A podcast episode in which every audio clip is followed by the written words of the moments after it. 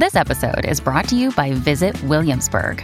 In Williamsburg, Virginia, there's never too much of a good thing. Whether you're a foodie, a golfer, a history buff, a shopaholic, an outdoor enthusiast, or a thrill seeker, you'll find what you came for here and more. So ask yourself, what is it you want?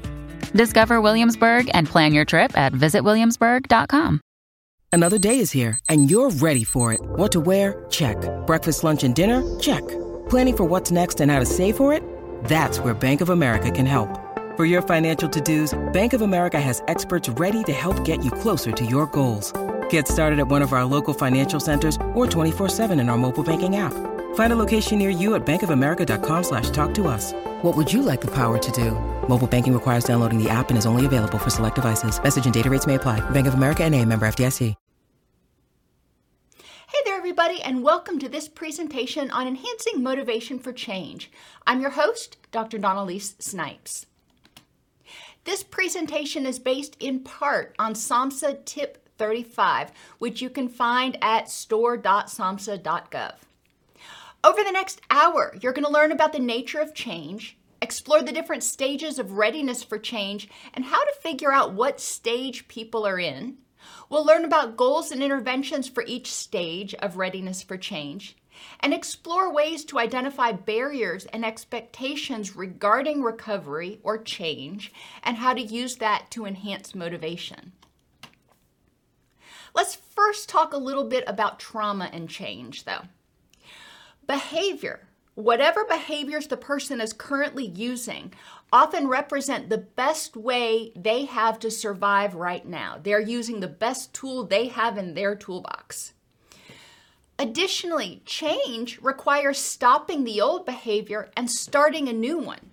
So, if you have a person who's using this tool in order to survive, and it may not be the best tool, but it's the only one they have, and then you say, well, you got to stop using that well, then what other tool are they going to use instead to help them survive? We just can't take away one without first helping them develop another one. Many people who struggle with emotional distress, stress related health issues, addiction, or relationship problems have experienced trauma. Trauma, by its very nature, strips a person of a sense of safety and empowerment. So, when we're enhancing motivation, we must pay special attention to supporting the person's sense of safety and empowerment. A lot of times, when we try to enhance motivation, if we're too aggressive, then we can make the person feel like they're being pushed into doing something, which takes away their sense of safety and empowerment. Now, change is constant. It happens constantly in the natural environment. We have plants that grow, plants that age, plants that die. We have it among people. Not only do we change physically, we change psychologically, we change in our relationships, we change our behaviors. There is constantly change going on. Change occurs, whether we want it to or not, without professional intervention. Now, professional intervention can help expedite change in the positive direction, but ultimately, things are going to change. Nothing is going to stay static. Recurrence of at least some symptoms or old behaviors is a normal event, and many clients cycle through the different stages of change several times before achieving stable recovery. We want to recognize this. So, if a person is entering treatment, you know that often means that they are at least in the uh, contemplation stage of change if not the action stage which is great and we'll talk about those different stages in a minute so they enter treatment they're ready to get going but as they start working through treatment, as they start doing the work that they need to, it can be terrifying. It can be exhausting. Or they can run into barriers that they didn't anticipate and they may drop back to an earlier level of readiness where they say, you know what, maybe it wasn't that big of a problem. It's important for us to recognize that that is entirely normal. And part of it, as I mentioned, maybe because the person didn't anticipate certain challenges or barriers. And part of it may be that they went too fast or we didn't help them develop the skills and tools they needed to replace the old behaviors to move towards that rich and meaningful life. There are six basic stages in the process of change pre contemplation, contemplation, preparation, action, maintenance, and sometimes recurrence. Now, I want you to think about this in terms of getting into a pool in the summer. When you first go out, you're laying on the pool deck and it's warm, but it doesn't, it's not a problem. You're not sweating, you're not uncomfortable, you don't see a need to get into the pool or to move into the shade. You're perfectly fine. In behaviors like addiction recovery, depression recovery, the person who is in pre contemplation doesn't see a problem. They don't recognize that they could feel better. Contemplation, they start recognizing that there's a problem. So, back to that pool deck. If the person is laying out there sunbathing, they start to move into contemplation when they start getting hot. They're like, oh, I'm starting to sweat. I might think about maybe moving, but not yet. I, am not prepared to take any steps. I just recognize I'm starting to get uncomfortable. In terms of recovery, contemplation, the person recognizes, well, there might be a problem, but they're not ready to do anything yet because change is scary, change is hard, change can be overwhelming, and they may not even see what options they have for change. Preparation is when they're getting prepared to start to do something. Back to the pool. So the person is hot, they're starting to sweat, they're getting uncomfortable. Now they start thinking, well, do I want to just go over and sit in the shade or do I want to get into the pool? And so they go over to the side of the pool, but they know that water is really cold. And, you know, it's it's challenging to get into a cold pool. So maybe they dip their toe in a little bit. They're testing the waters to see is this something I'm really wanting to do right now? In recovery, we see the same thing. In preparation, the person will start talking about how life might be different. They may start trying to do things that are characteristic of a new way of reacting or a new lifestyle. So they're starting to dabble and try a few things. They're exploring what options are out there, but they haven't really started making major changes yet. Action is when the person says, I'm tired of this. I, I don't like feeling this way anymore, and I'm going to do something. So at the pool, the person gets in the water. In recovery, the person enters treatment, starts uh, participating in self help groups, starts reading self help books. They start doing something actively to change their situation, change their behaviors, whatever's going on that's causing the distress. Maintenance is the next phase. And going back to the pool, you know, the person will swim for a while and they'll, then they'll get out. And when they start feeling warm again, they may get back in the pool. The goal is to maintain a comfortable body temperature. For the person in recovery, maintenance means maintaining a comfortable and relatively happy lifestyle this is a lot easier said than done. So, maintenance means implementing all of these new strategies and behaviors and everything that's been learned, which is great, but it, it is exhausting. And people will often start losing some of their motivation to do everything in their new lifestyle plan, which leads them potentially to recurrence. Now, it doesn't mean they will have a full out relapse, but it could mean that they start having uh, negative thinking patterns like they used to have, or they start um, staying up all night playing video games like they used to do, or doing something else.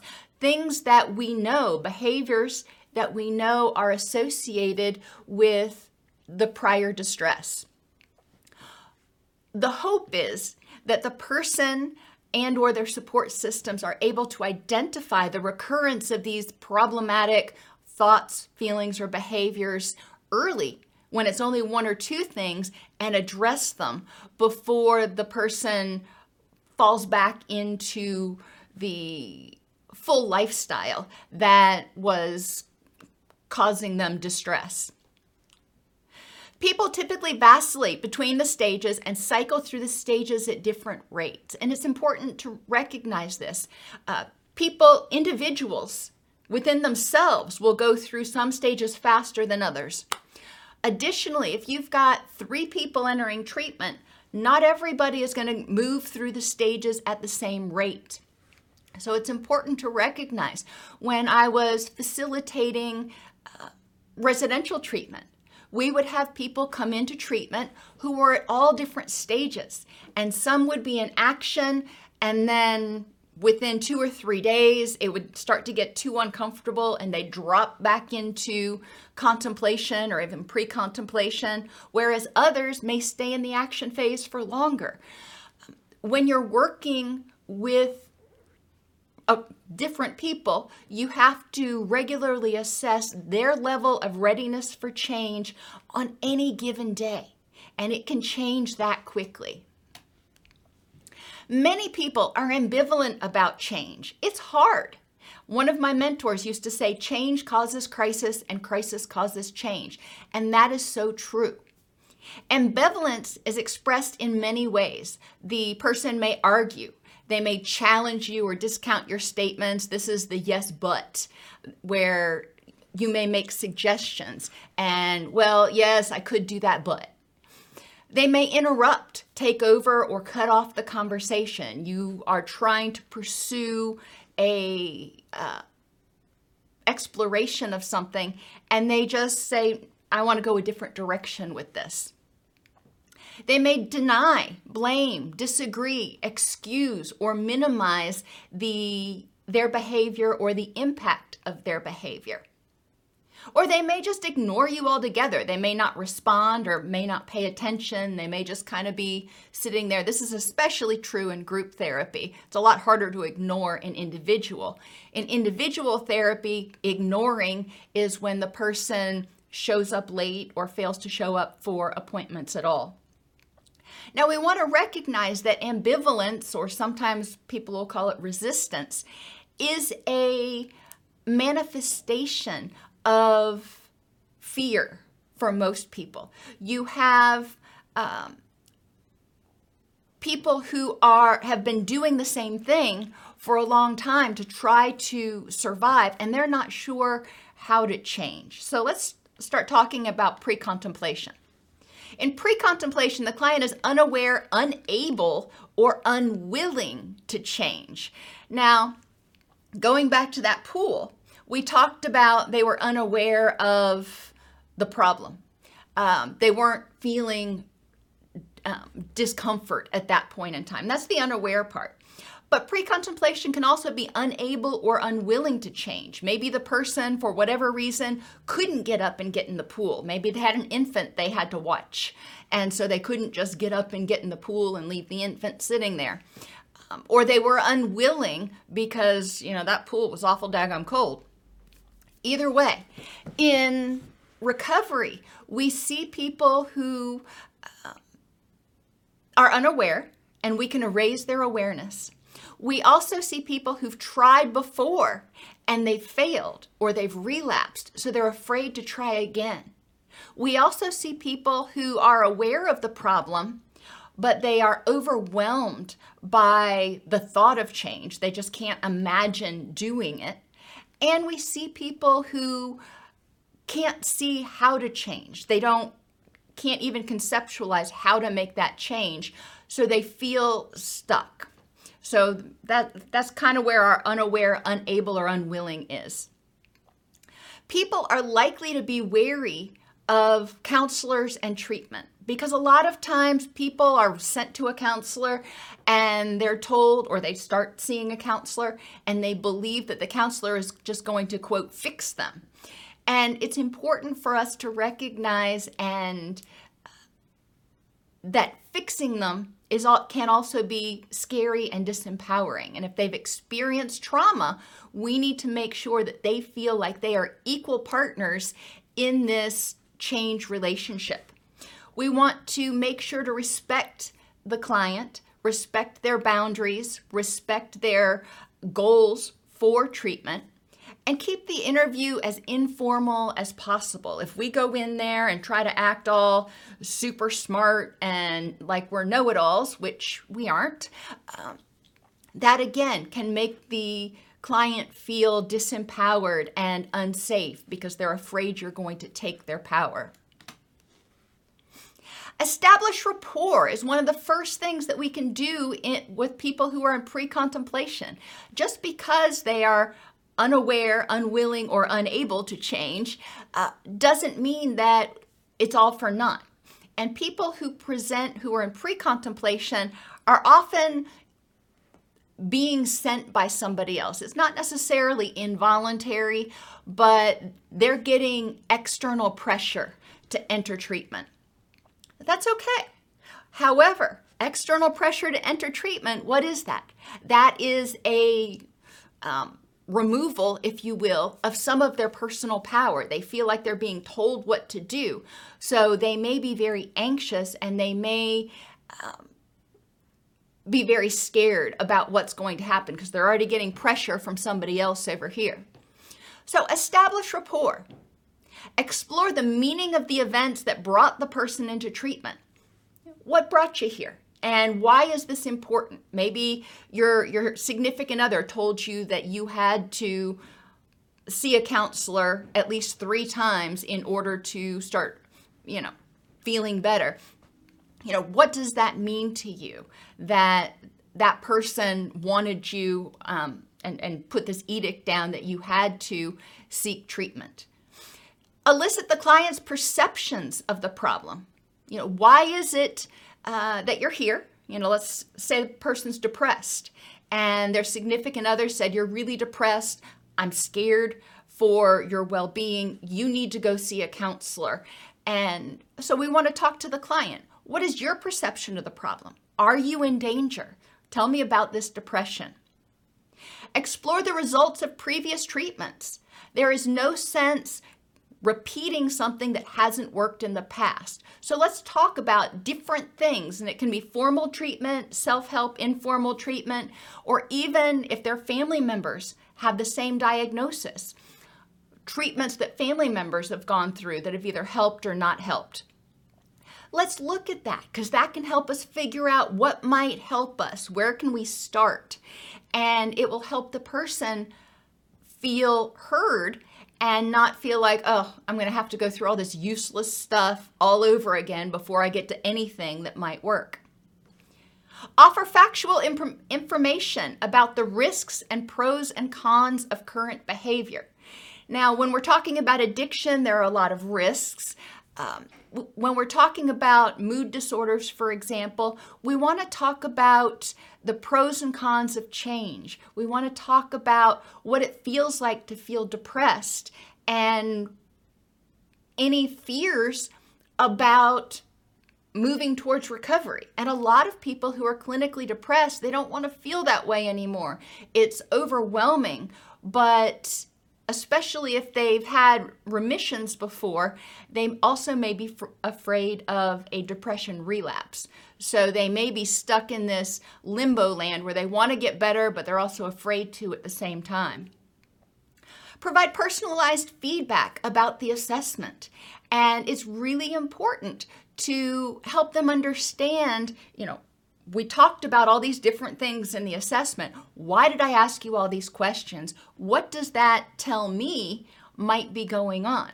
Uh, when I work with people with depression, um, I do a really comprehensive biopsychosocial assessment and I talk about any different areas from sleep apnea to poor nutrition to um, autoimmune issues to cognitions to trauma to uh, you know poor, poor sleep that may be contributing to their particular symptoms. And I say, okay, these are the potential causes, and one or more of these things may be contributing to your symptoms. What do you think? Raise doubts about their current behaviors. And this really goes back to saying basically, what are you doing and how's it working for you? Um, if they are in pre contemplation, they're saying, you know what, I don't need you.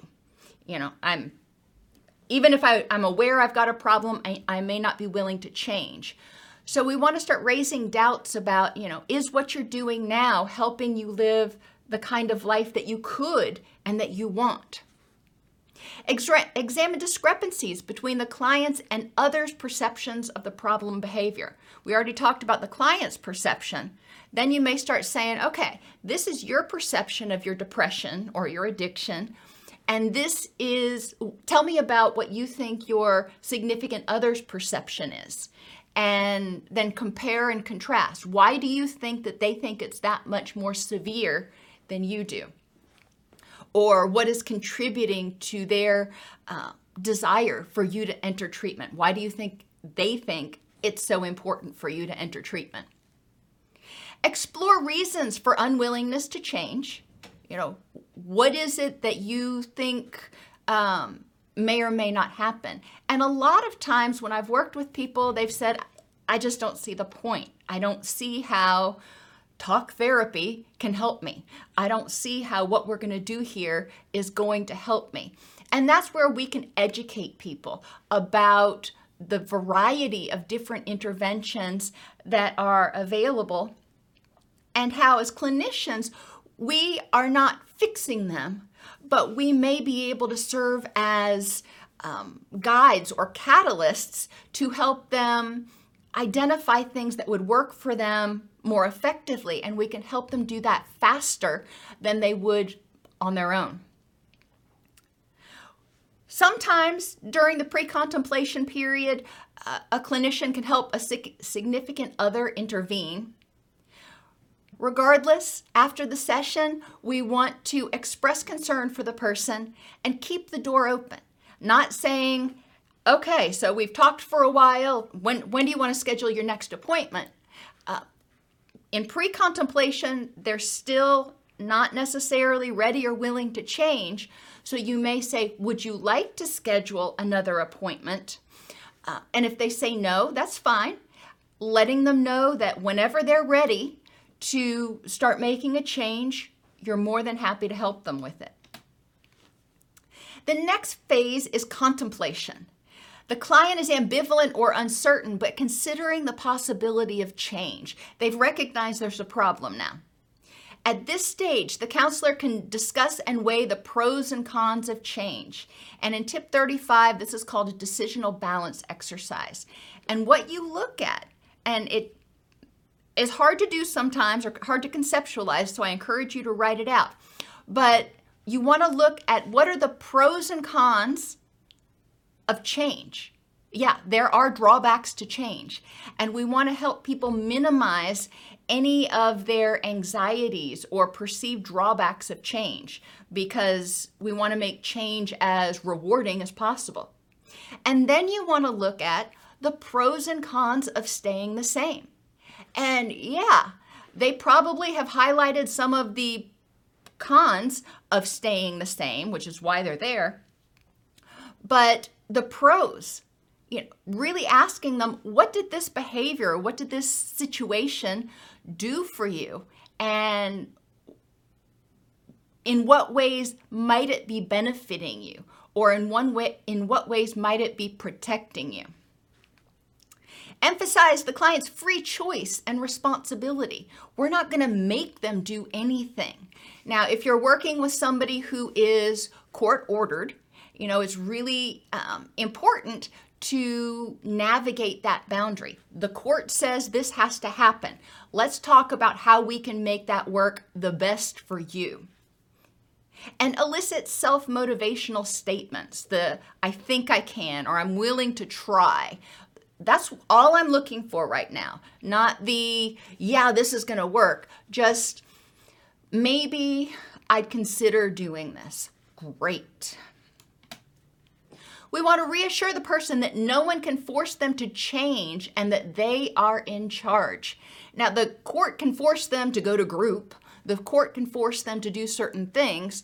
Um, so, if you're working with a court ordered client, they can force them to jump through particular hoops. but the court cannot force them to change. It is up to them. They are individuals with the ability to choose. And helping the person see that they're in charge and empower them to define what they what they want in the future. I used to work in uh, felony probation and parole, and a lot of the people were court ordered and they would have to do 10 weeks of group. And instead of putting them in this group where we went over this same curriculum every time, I would work with the, the clients and I'd say, What is it, since you've got to be in group with me, that's part of your uh, probation, what is it that you would like to accomplish? And how can we work on that together? Uh, what is it that you would like to talk about when we are in session? And instead of just sitting up there spouting at them pharmacology and all that kind of stuff, by working on some of their other issues like communication and job skills and self esteem and those things, uh, I was helping them feel safer and more empowered and reduce some of the anxiety and distress that they may have been self medicating with their addiction. Ask questions that prompt motivation. For example, when you want to keep up your motivation for doing something, what are some of the things that you say to yourself? If you're out on a run and you want to do two more miles, what do you say to yourself? If you are doing something else, how do you keep your motivation up? Help the person recognize problems contributing to the current situation. Help them by acknowledging uh, their concern. You know, they, they will look at the current situation and they may recognize that, okay, I am experiencing depression. Let's talk about what's contributing to that experience of depression. What's, quote, making me feel depressed? And acknowledge concern for the person. You know, it's got to be really difficult to be in that position generate intention to change. And by doing this, we are saying, all right, I hear what you've said about the things that are contributing to your depression or your addiction. Um, let's talk about what are some very specific, concrete behaviors and activities that you can do that will help you change. And let me help you understand why those things can help you change. Help the client develop optimism. Instead of thinking, this will never work, or I'm a failure, or I'm useless, we want to use positive psychology. We want to help them address that negative inner critic.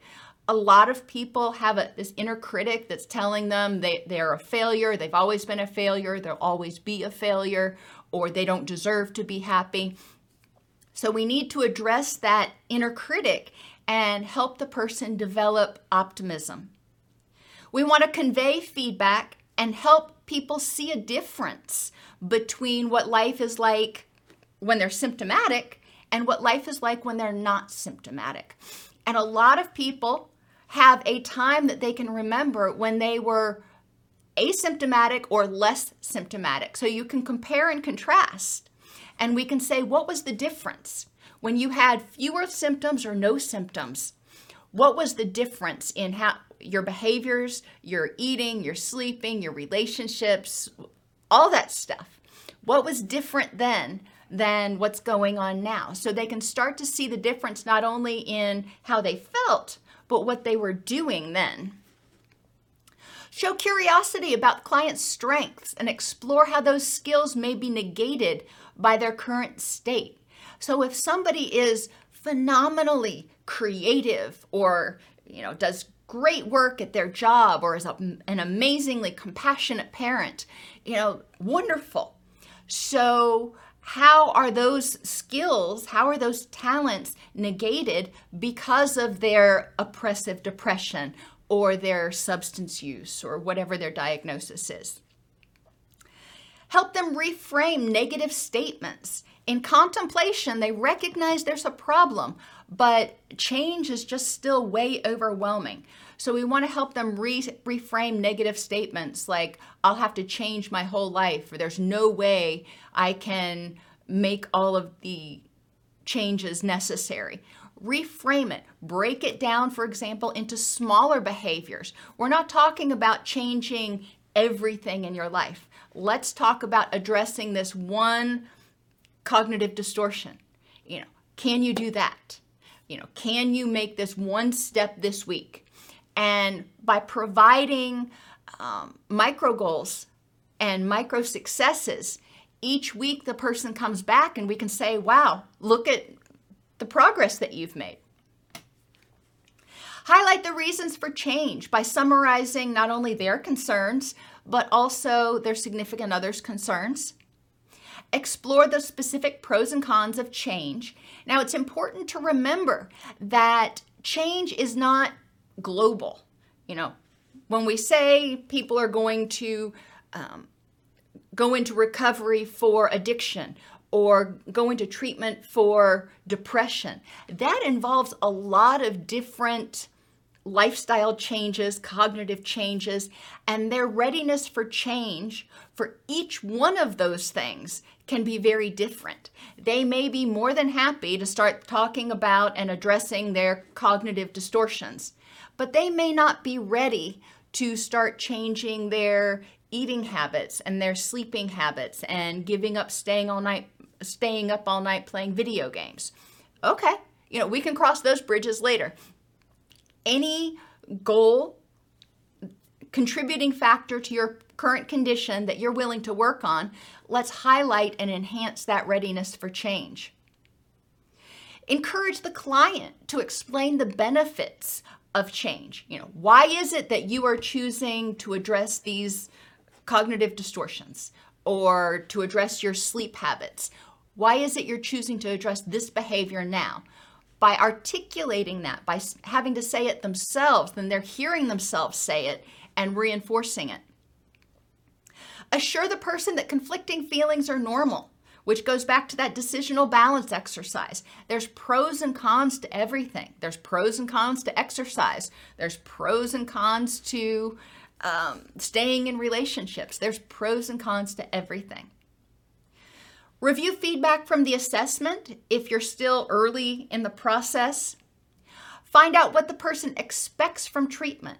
If they're in contemplation, they recognize there's a problem and this is when we can open the door and demystify what may happen when they enter treatment so they can feel more empowered, so they can feel safer. It's not this ambiguous, you know, area that they're just blindly walking into.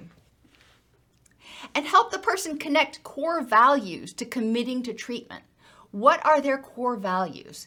Um, compassion, love, um, whatever those core values are you know how will it improve their relationships? How will it improve their work? How will it improve how they feel about themselves when they move into a place where they feel like they're in recovery?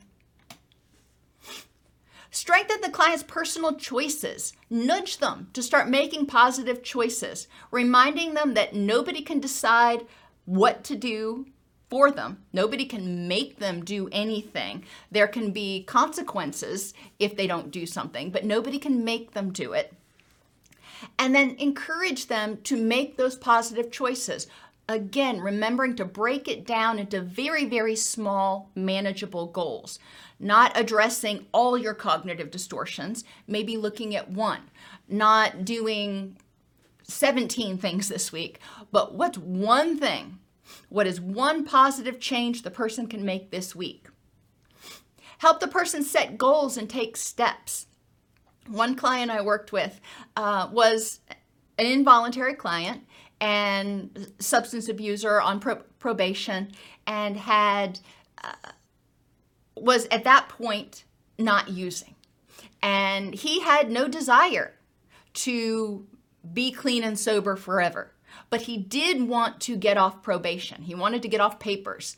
So we looked at it from that perspective. Instead of me trying to convince him why he needed to get sober, we talked about okay, how can we work together to help you get off papers? Because that was six months down the line. And during that six months, he would be able to work on a lot of things. And then at the end of that, he was able to choose whether he went back to illegal behaviors or whether he stayed the current path. Particular goals we set. I remember one week I said, What is an environment or what is a situation in which you know you will not use? And he said, I don't use around my kids.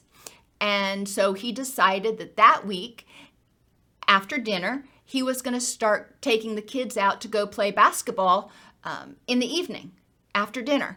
And that would take away several hours um, by the time they went out, played, came back, got showered, and all that stuff. That would take away several hours where he was tempted to use. So that was one strategy.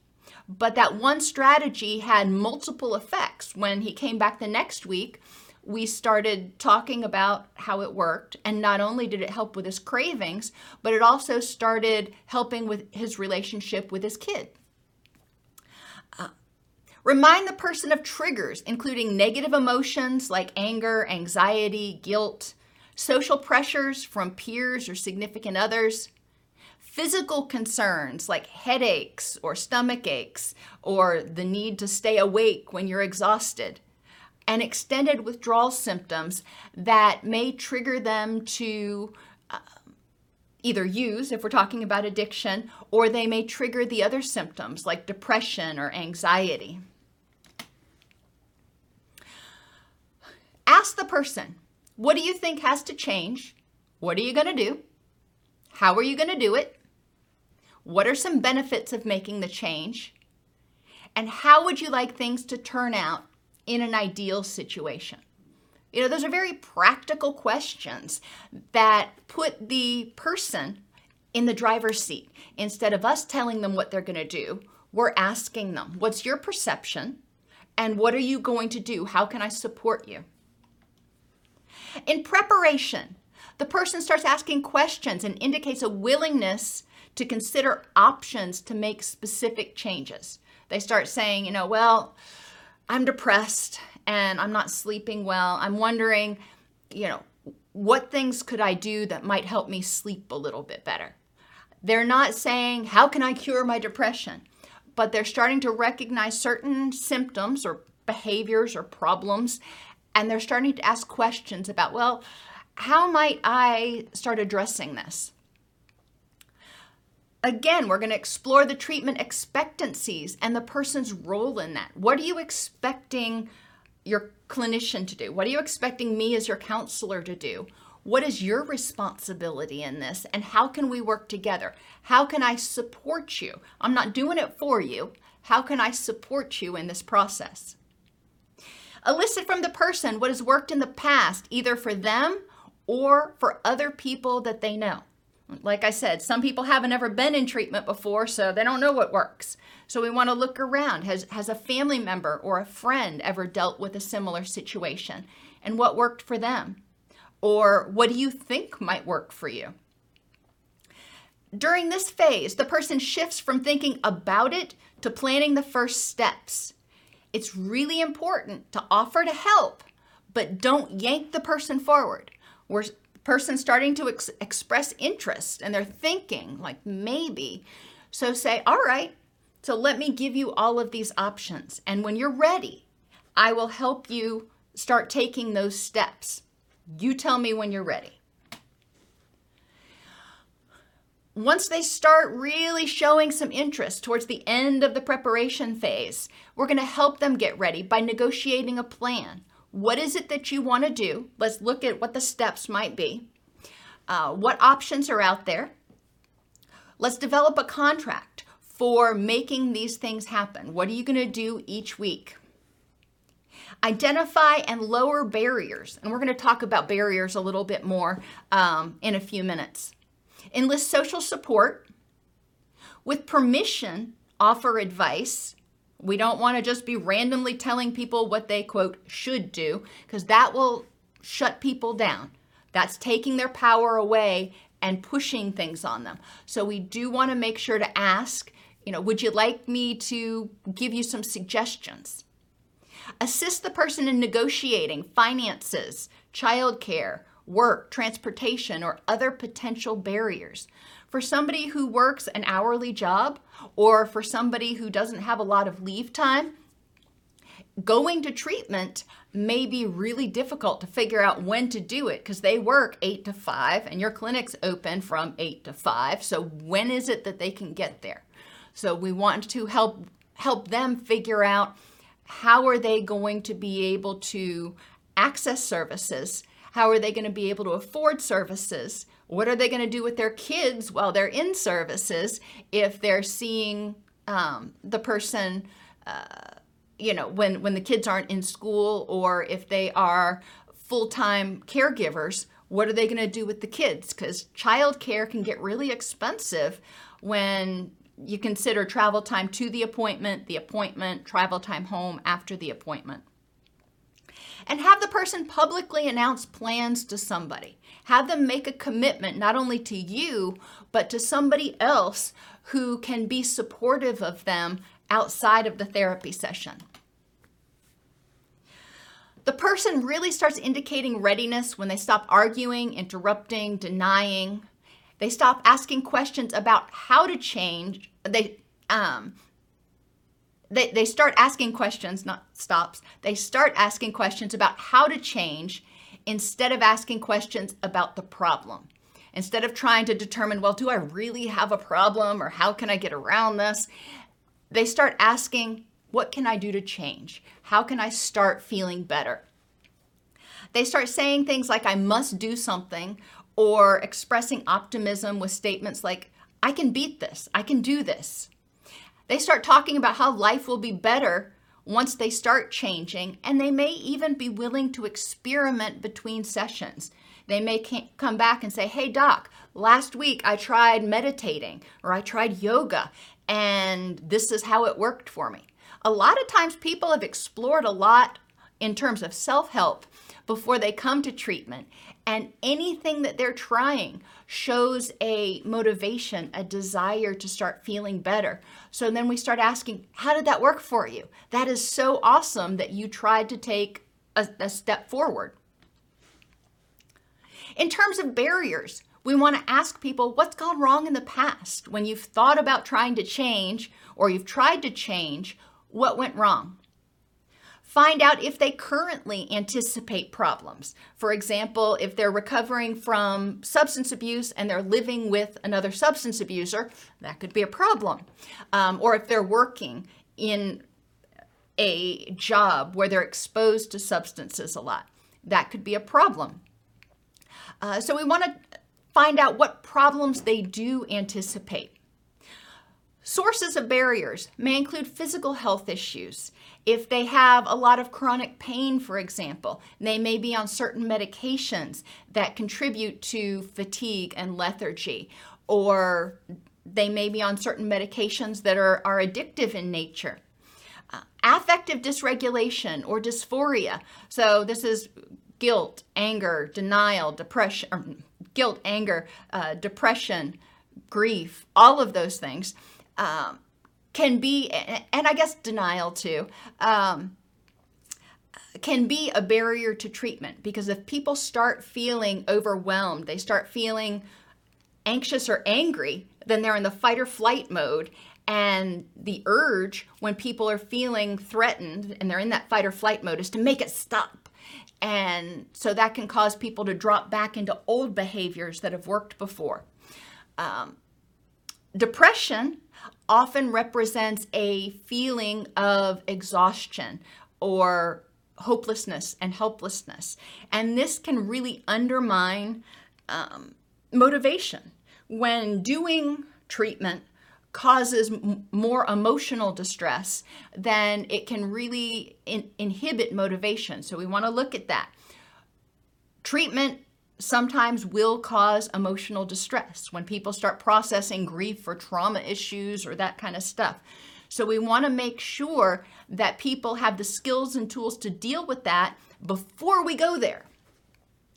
Um, we also want to make sure that they are aware that if they start to feel overwhelmed or too unhappy, uh, that they can set the pace and we're not going to have them push through it. We want to make sure, again, trauma informed, that they know that they're safe and they're empowered and we will not push them into a situation where they feel too much emotional distress. Cognitively, literacy issues can be barriers, especially if you're dealing with a program that has a lot of worksheets or reading assignments. People's cognitive capacity. Are they able to focus? When people are significantly grieving, when they're significantly depressed or anxious, um, it impacts their ability to think clearly, their ability to maintain attention and concentration and make decisions. So we want to recognize that and not expect somebody to be having be on their A game if they're presenting with clinical anything, depression, anxiety, PTSD, addiction. Environmentally, some barriers can include bureaucracy. There may be waiting lists to get into treatment. So, what can you do while you wait? Uh, there may be paperwork or legal issues that need to be overcome before the person can enter treatment. How can we help them get through those things? They may worry about finances. How are they going to pay for treatment? Or how are they going to pay for um, their life while they're in treatment. In residential, that's a huge issue. But even in outpatient, the hours that a person misses from work, they may not get paid for, plus all of the extra expenses of treatment, they may not be sure how they're going to make ends meet if they enter treatment.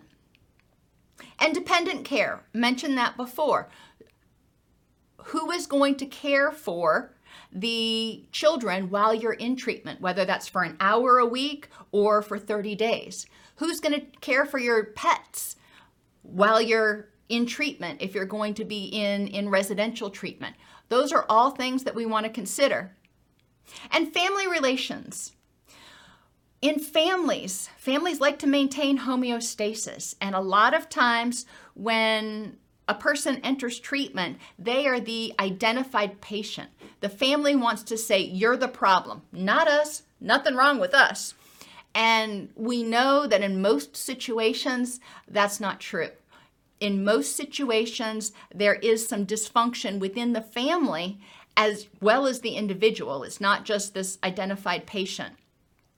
So, an unsupportive family, maybe they don't think the person needs treatment or they're not supportive of what the person needs to do for treatment or they don't see their part in it and are not willing to work on their stuff. And sometimes families will flat out sabotage treatment because they are um, dealing with their own stuff so much that when that person starts to get better, it starts making their stuff show up and they don't like seeing that. So they end up sabotaging the person's recovery. So everything goes back to, quote, normal. In the action phase, the client takes steps towards change but is still unstable. We want to negotiate an action plan. You know, what is it that you really want to do now? And action is often when people are entering treatment voluntarily. Acknowledge difficulties and risky situations and support their attempts to cope with those things. They're not going to be 100% on target every time, but we want to acknowledge the fact that they tried and then figure out all right, you tried to do it, but it didn't work 100% of the time. How can we help you strengthen that tool? How can we help you be more successful? Let's look at what needs to, um, what we need to develop. Help people find new reinforcers. What is it that makes them happy? What is it that they enjoy doing? Support perseverance and sticking to the plan, remembering that motivation can wax and wane. So they need to go back and review those decisional balance exercises, the pros and cons of change, the pros and cons of staying the same, and figure out what might be waning and how to address that so they can get motivated again. If relapse occurs, now remember this is emotional or um, substances, back up and apply techniques from an earlier stage.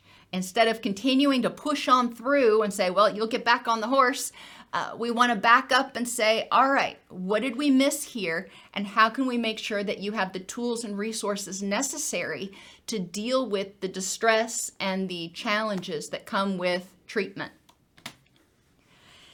In the action phase, engage the client in treatment and reinforce the importance of remaining in recovery. Support change through small steps and acknowledge difficulties, especially in the early stages of change. Help people identify high risk situations and develop appropriate coping strategies. So, if you're working with somebody who has a lot of anxiety, helping them identify high risk situations and how they can cope.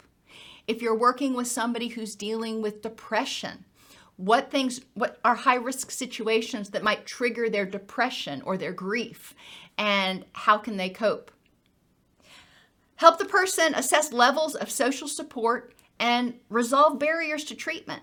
And this is something that is helpful to review at every single session. Ask people, what helped you this week? What worked this week? And what challenges did you face? And address those challenges every week. Explore past experiences, hopes, and fears regarding confrontation and judgment from peers in the program, from uh, significant others, from work, uh, what interactions with other people, and even from other clinicians, what interactions with other people may be causing fears or inspiring hope. In terms of past experiences in treatment, what were the costs in terms of money or behavior? Now, money's pretty obvious. How much did it cost you? Um, but also in behaviors. What things did you have to give up that you like doing? And let's talk about alternate ways of, you know, meeting that same need or alternate ways of enjoying life. Talk about hopes and fears regarding family involvement, shame and guilt. Medications the person may have to withdraw from or take. You know, some people can be very hopeful that medication will help them and very fearful that they may have to withdraw from certain medications. Explore their thoughts about how rigorous and how rigid the treatment program is, recognizing that life changes and help them understand that there is some wiggle room, so to speak, in treatment and will address things if things need to be altered a little bit um, we can address those on a weekly basis. Help the person see the value of both internal and external motivating factors. Physically, how will this change help you feel better, have more energy, be healthier? Affectively, how will this change help you feel happier?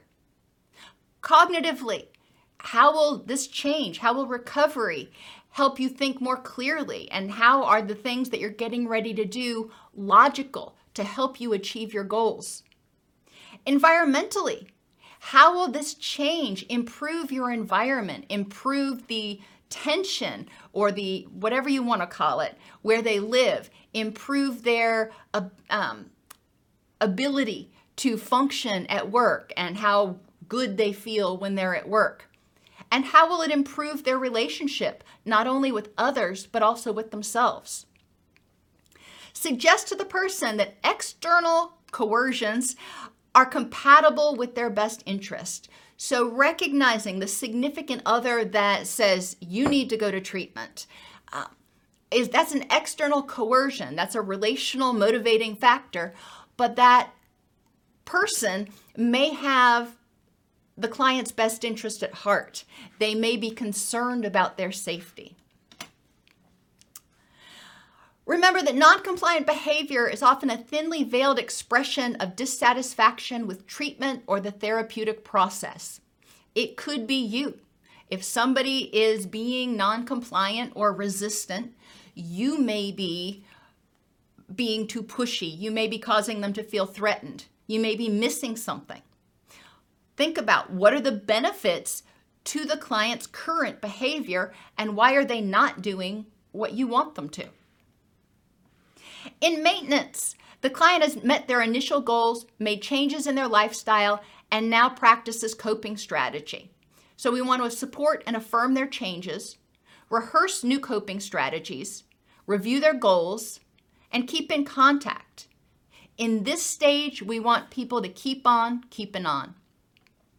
We want to remind them about new tools to maintain and reinforce recovery, such as a detailed review of their action plan, uh, mindfulness of risky situations, coping strategies for each situation, participation in support groups, and pursuit of activities that promote relaxation and happiness. Motivational approaches can be very useful for people. It's a means of rapid engagement in the general medical setting to facilitate referral to treatment. It can be a first session to increase the likelihood that a client will return and to deliver useful service if the person doesn't return. It can be an empowering brief consultation when a person is put on a waiting list. Rather than just telling them to wait for treatment, we can help them start getting excited about the potential for change and the potential for feeling better. There's often a relatively short period of time to make a beneficial impact on the client. The average length of stay in substance abuse treatment is very short. If clinicians do not make an impact in the first session or two with people, they may not be able to make an impact at all. Make the best use of your first contact. It's usually a big mistake to start out by filling out forms. Establish rapport, then move on to the administrative. Even one session can make a positive impact on a person. Lasting change takes time and effort. All people have the ability to make positive choices and positive changes. People will be at different stages of readiness for change for different issues and symptoms may vacillate between conflicting goals. People with low motivation may begin arguing, ignoring, or becoming apathetic. Sometimes enhancing motivation means focusing first on barriers to recovery instead of the problem itself. Let's clear the way so then when you're ready, you can just move on through. Explore expectations regarding recovery to enhance motivation and develop a relapse prevention plan that helps people identify triggers and vulnerabilities and ways to prevent and address them.